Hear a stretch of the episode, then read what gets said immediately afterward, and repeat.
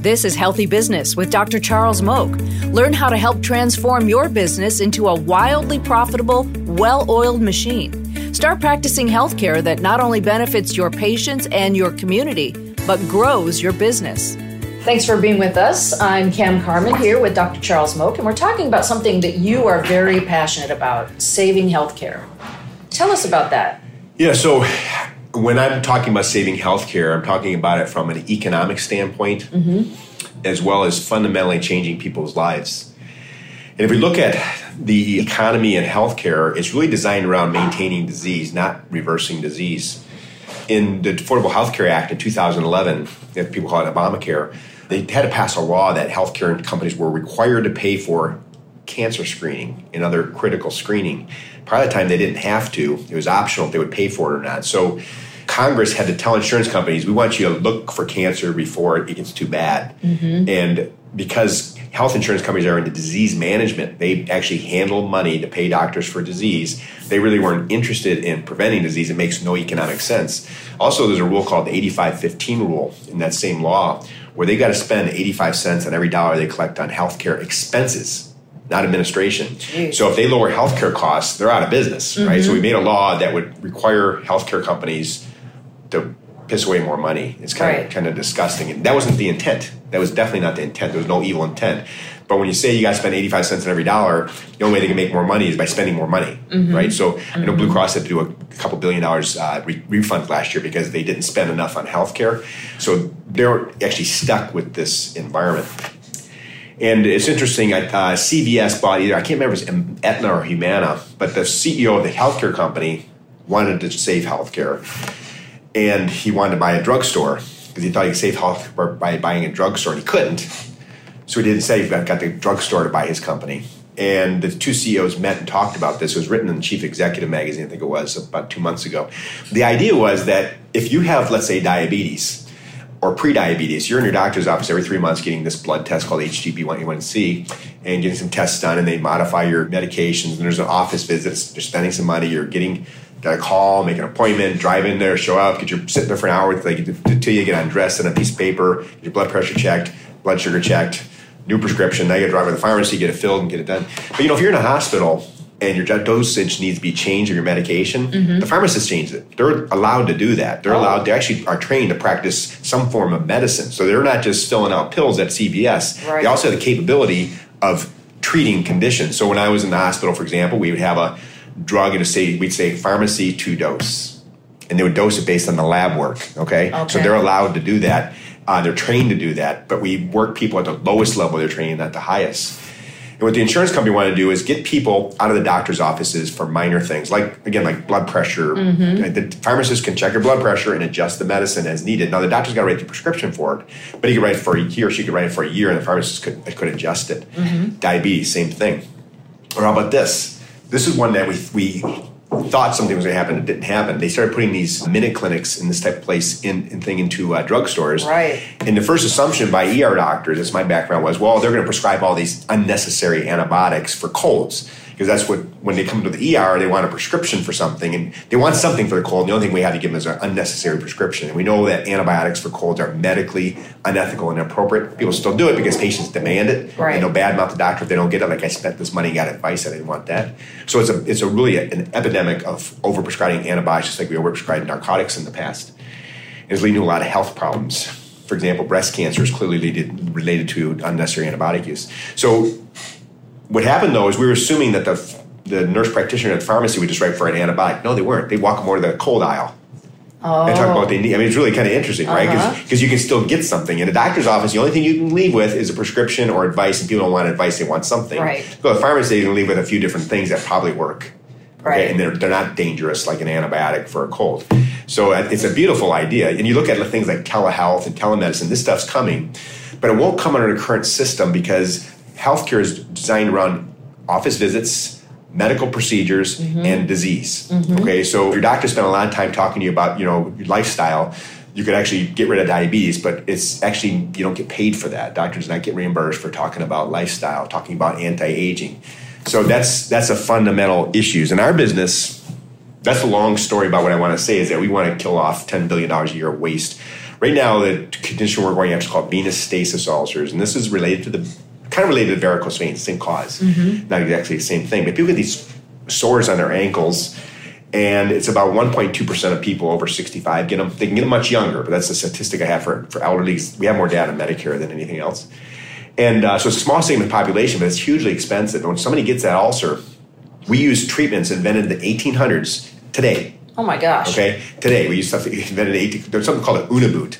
Dr. Paul Unna in the 1800s, a dermatologist in Germany, he developed this Unna boot, and they still prescribe them because it makes a lot of money. It's done in the office or in the hospital in a wound care center. Center. It doesn't really work. I mean, it works better than say you know put a band-aid on it, but it doesn't Mm-hmm. work compared to more modern even uh, dressings. But they're, they, it's a money generator. And uh, we spend uh, $24,000 a year of the patient's life for the next four years. So about $96,000 over four years gets spent on things related to the wound. Oh my okay? gosh. Hospitalizations. I mean, the classic story is that somebody's got a swollen leg and their doctor puts them on, on a water pill and then it starts getting red and they think, well, maybe they have this infection. Send them to the hospital. And this is venous insufficiency, what I'm talking about and they start getting a sore in their leg. Come to the hospital, diagnosed with cellulitis. They put them on antibiotics, consult infectious disease and the surgeon. Surgeon cuts off the sore, puts them in these Unna boots. That actually happens still in the hospital, and sends them home with home health care to do Unna boots and off work for a couple months, actually about four months. And then the home health care goes there and they keep changing the dressing. So there's a lot of money being made. But if we treat the cause, which takes about 30 minutes, it's gone for good. Oh, okay. Heels fashion is gone for good. They don't come back. Whereas if you do the dressings and the wound care, it lasts forever. Right. So for less than way less than ten thousand dollars, we can eliminate ninety six thousand, and that's our math model. We want to save ten billion a year. So we've pulled claims data throughout the United States of people doing the wound, the Unna boots and the wound care versus doing the more modern thing, and we're just targeting cities that are wasting the, just a crap load of money. And it's usually cities that are dominated by hospitals because they really it's not a hospital based procedure, and they won't let their doctors really generally do it because it doesn't really create a lot of value like sick care does. So uh, it's a good opportunity time for us right now because very few doctors are going out on their own, so they can't really be mavericks and upset or disrupt healthcare. But uh, we have the capabilities. We're an entrepreneurial company. And when we get to $10 billion healthcare savings, we're going go for 100 billion. And then right now, I'm building some service lines that can achieve that. And it'll take us probably five years to mature them enough to get them to fruition. Right? We're working with people doing what's called critical limb salvage where they go after uh, disease that results in amputation. And They can actually reverse it about 95% of the time, so they Mm-hmm. Oh don't get gosh. amputation. And the economic impact of that is huge. Got down and, and we're not in that service line, we're actually coaching a company. If we get success, we'll help him scale and then we'll scale in other areas. There's a guy that wants to reduce uh, hysterectomies. There's a condition called chronic pelvic pain.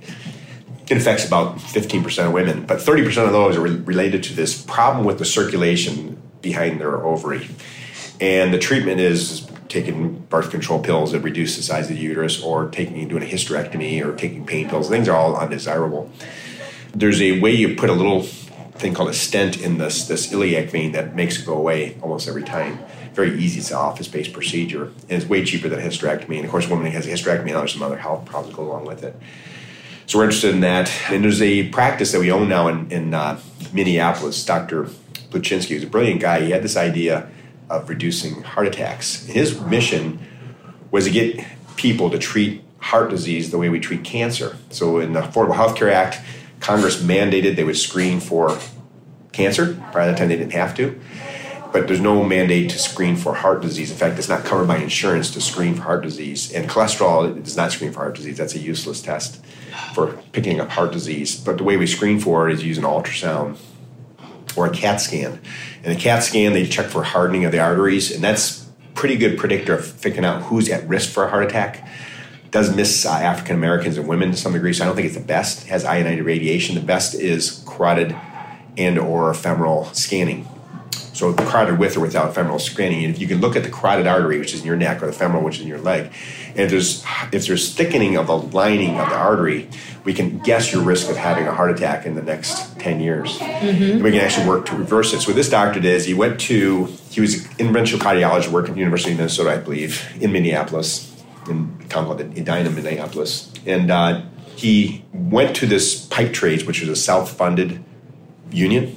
They pay their own insurance costs.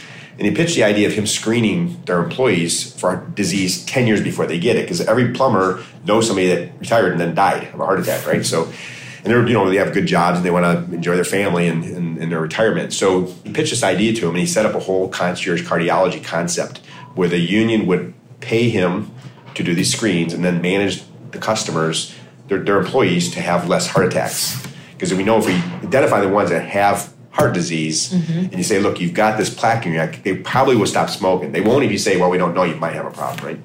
So uh, he sets this whole thing up and he goes to his employer and they're like, what the hell are you talking about? We don't prevent heart attacks. You treat heart attack. Get your ass back in the cath lab. Right. And he told me he couldn't do it because that's again against the model of a, a hospital system is not interested in stopping heart attacks. That's not what we do. We treat heart attacks.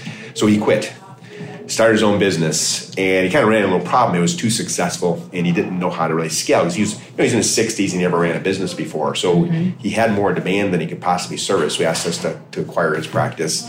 And now, since that time, he's really working at scaling that. He's going to, he's going to, he's going to the, the teachers union, and he's got some other opportunity.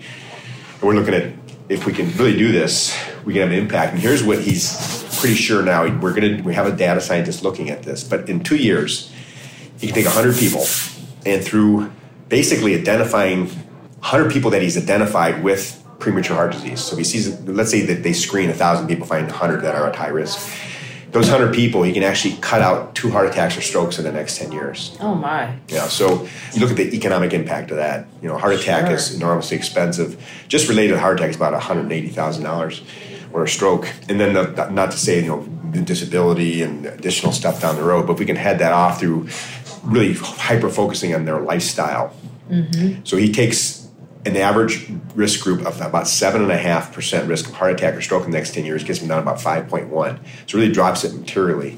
So he saves you know really two lives. And I think you can even step it up past that. He's really doing very conventional cardiac prevention because he's under a lot of scrutiny by these healthcare, not by this union, like, hey, we want you to do stuff like not I think you can actually do a lot more than that. There's a Dr. Joel Kahn here that's sort of like a, the vegan cardiologist, you know, and he really right. focuses on like just like gets wrist down to nothing. Well, mainstream medical has not accepted this idea of making heart attacks optional.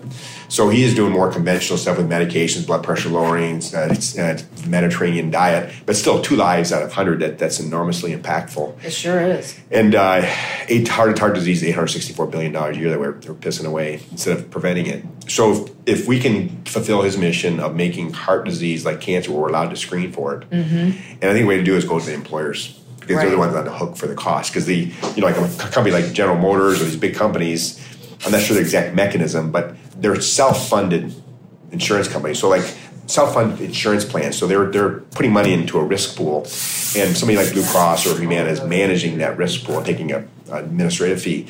But if they can lower healthcare costs, the management company actually makes less money.